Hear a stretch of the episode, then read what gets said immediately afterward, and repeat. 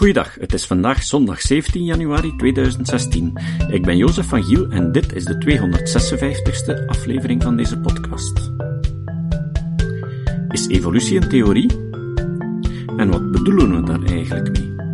Een hypothese of een feit?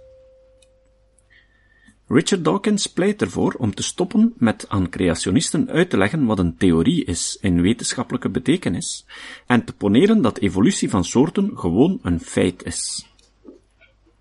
De tekst die jullie nu zullen horen is geschreven door Richard Dawkins en hij bedankt ons toen we hem vroegen of we het mochten vertalen en inspreken. Wij zijn hem natuurlijk ook dankbaar dat we zijn tekst mogen gebruiken. Rick heeft er dan ook geen gras over laten groeien en de tekst onmiddellijk vertaald. Hier komt het. Is het een theorie? Is het een wet? Nee, het is een feit.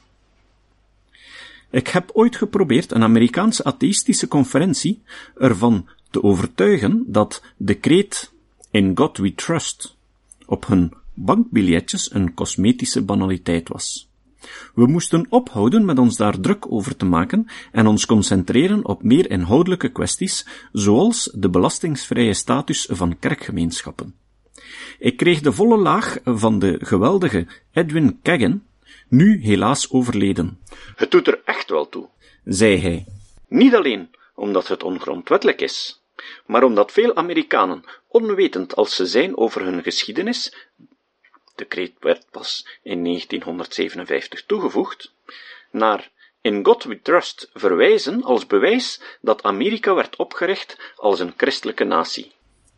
Onze gewoonte om naar de theorie van de evolutie te verwijzen wordt ook misbruikt. Het gezegde slechts een theorie brengt hopen mensen in de war.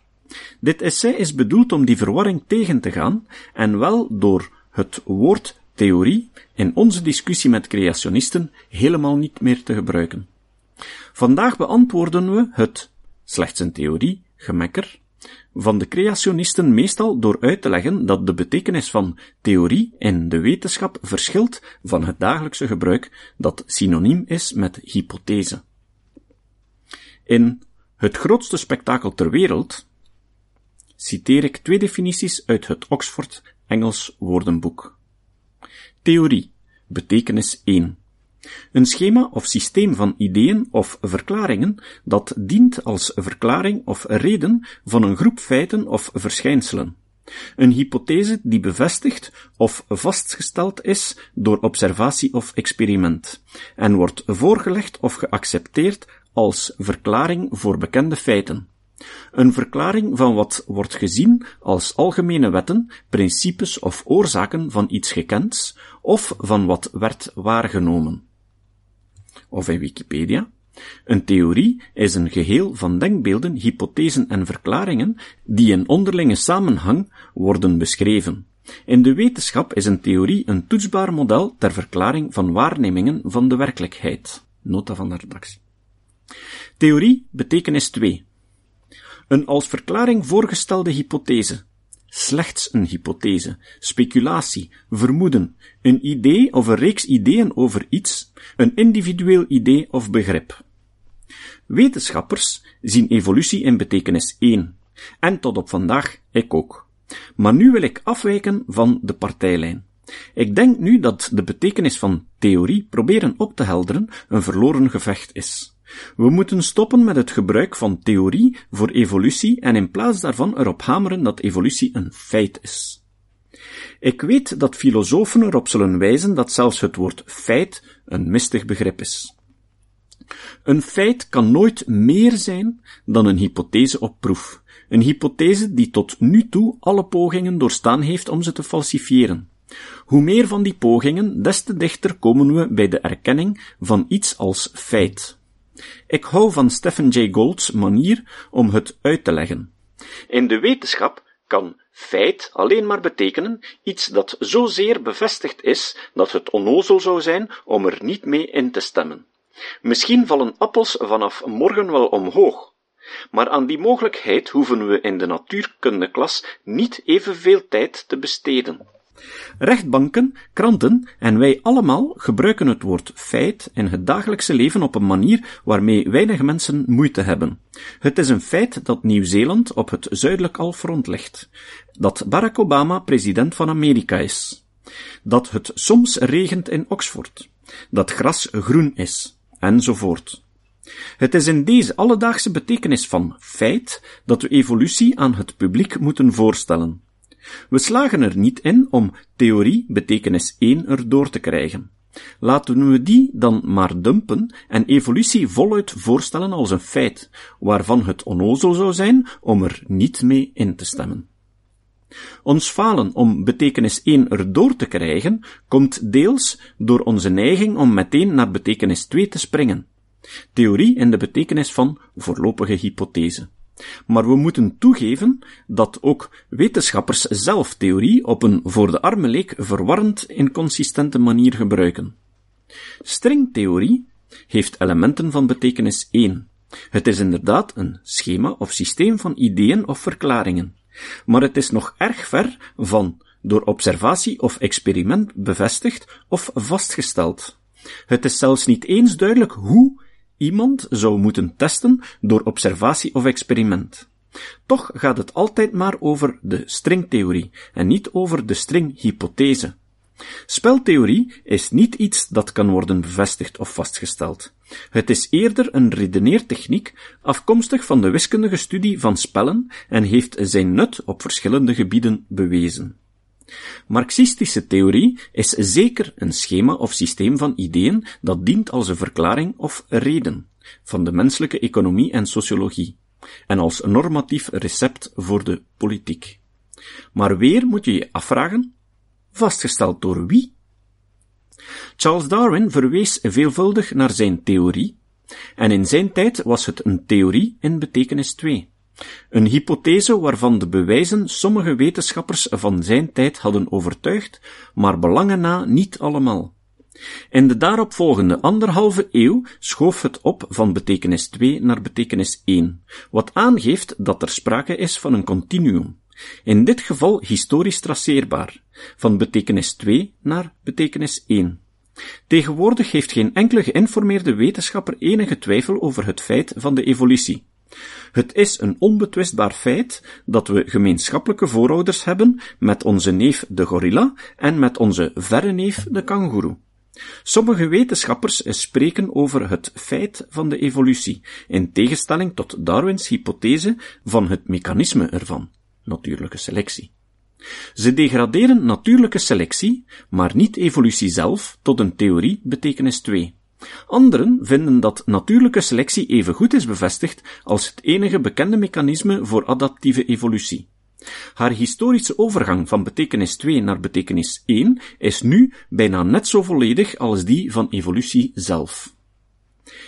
In ons gebekvecht met creationisten is het de evolutie en niet de natuurlijke selectie die de meeste aanvallen krijgt te verduren. Laten we de status van natuurlijke selectie een beetje rusten en ons concentreren op het feit van evolutie als iets dat zo stevig door bewijs wordt bevestigd dat het ontkennen ervan onnozel zou zijn. Het is een boven alle redelijke discussie verheven feit dat, als je ver genoeg teruggaat in de tijd, jij en je hond een gemeenschappelijke voorouder hebben.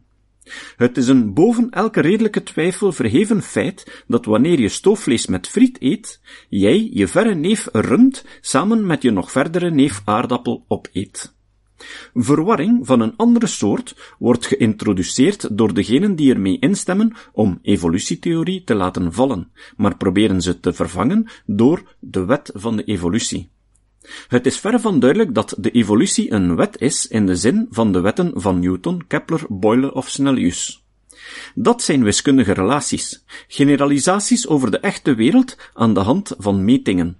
Evolutie is in die zin geen wet, hoewel bepaalde generalisaties, zoals de wetten van Dolo en Cope, enigszins twijfelachtig geïntroduceerd zijn in het corpus van de theorie van Darwin. Bovendien roept wet van evolutie ongelukkige associaties op met grandioze overgeneralisaties die biologische evolutie, culturele evolutie, taalkundige evolutie, economische evolutie en de evolutie van het heelal aan elkaar koppelen. Maak alsjeblieft de zaak niet nog erger door van evolutie een wet te maken. Laten we er gewoon mee stoppen, de speciale wetenschappelijke betekenis van theorie proberen uit te leggen. Het is erom vragen om fout te worden begrepen door leken die het willen begrijpen en ook al omdat zelfs wetenschappers niet consistent zijn in hun gebruik ervan. De betekenis van feit in gewone taal het is een feit dat Nieuw-Zeeland op het zuidelijk halfrond ligt, en de wetenschappelijke betekenis, het bewijs voor evolutie is zo sterk dat het niet mee instemmen onnozel zou zijn, liggen dicht genoeg bij elkaar om verwarring te voorkomen in de geest van iedereen. Behalve in die van de meest verbeten, pedante filosoof. Laat ons de vraag of natuurlijke selectie ook een feit is, maar uitstellen. We kunnen bij het debatteren met creationisten beter verwarring vermijden door een strategische terugtocht van het woord theorie. Laten we een pion voor strategisch voordeel opofferen en een duidelijke boodschap doordrukken. Een die iedereen kan begrijpen en die nog steeds onmiskenbaar waar is in de alledaagse betekenis. Evolutie is een feit.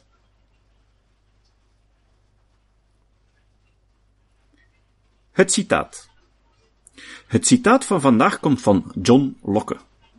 John Locke was een filosoof uit de 17e eeuw en werd aanvankelijk vooral geïnspireerd door Descartes. Het citaat komt uit het boek De geschiedenis van de westerse filosofie van Bertrand Russell en Stefan Sutens wist het op pagina 638 terug te vinden. Locke zei, wederzijdse verdraagzaamheid en welwillendheid.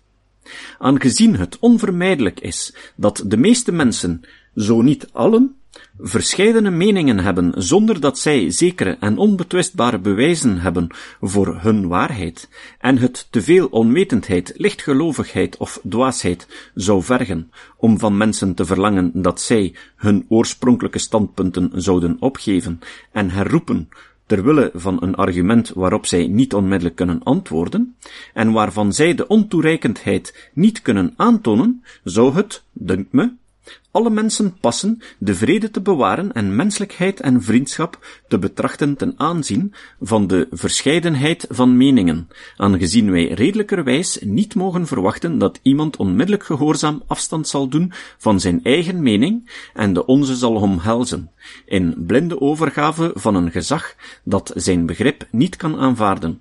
Want hoe dikwijls dit ook tekortschiet, het kan. Tot de volgende keer.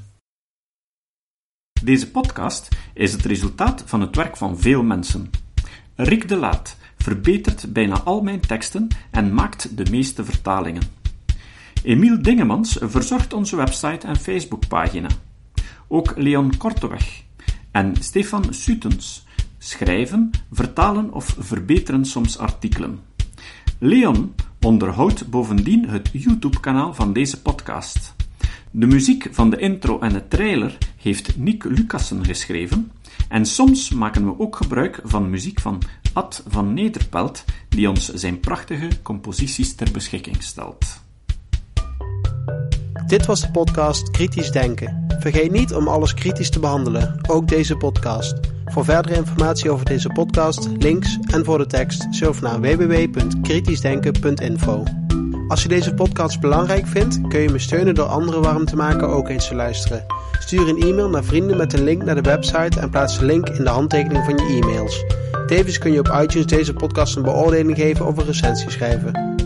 Of je kan op je eigen website of blog een link naar kritisch denken plaatsen.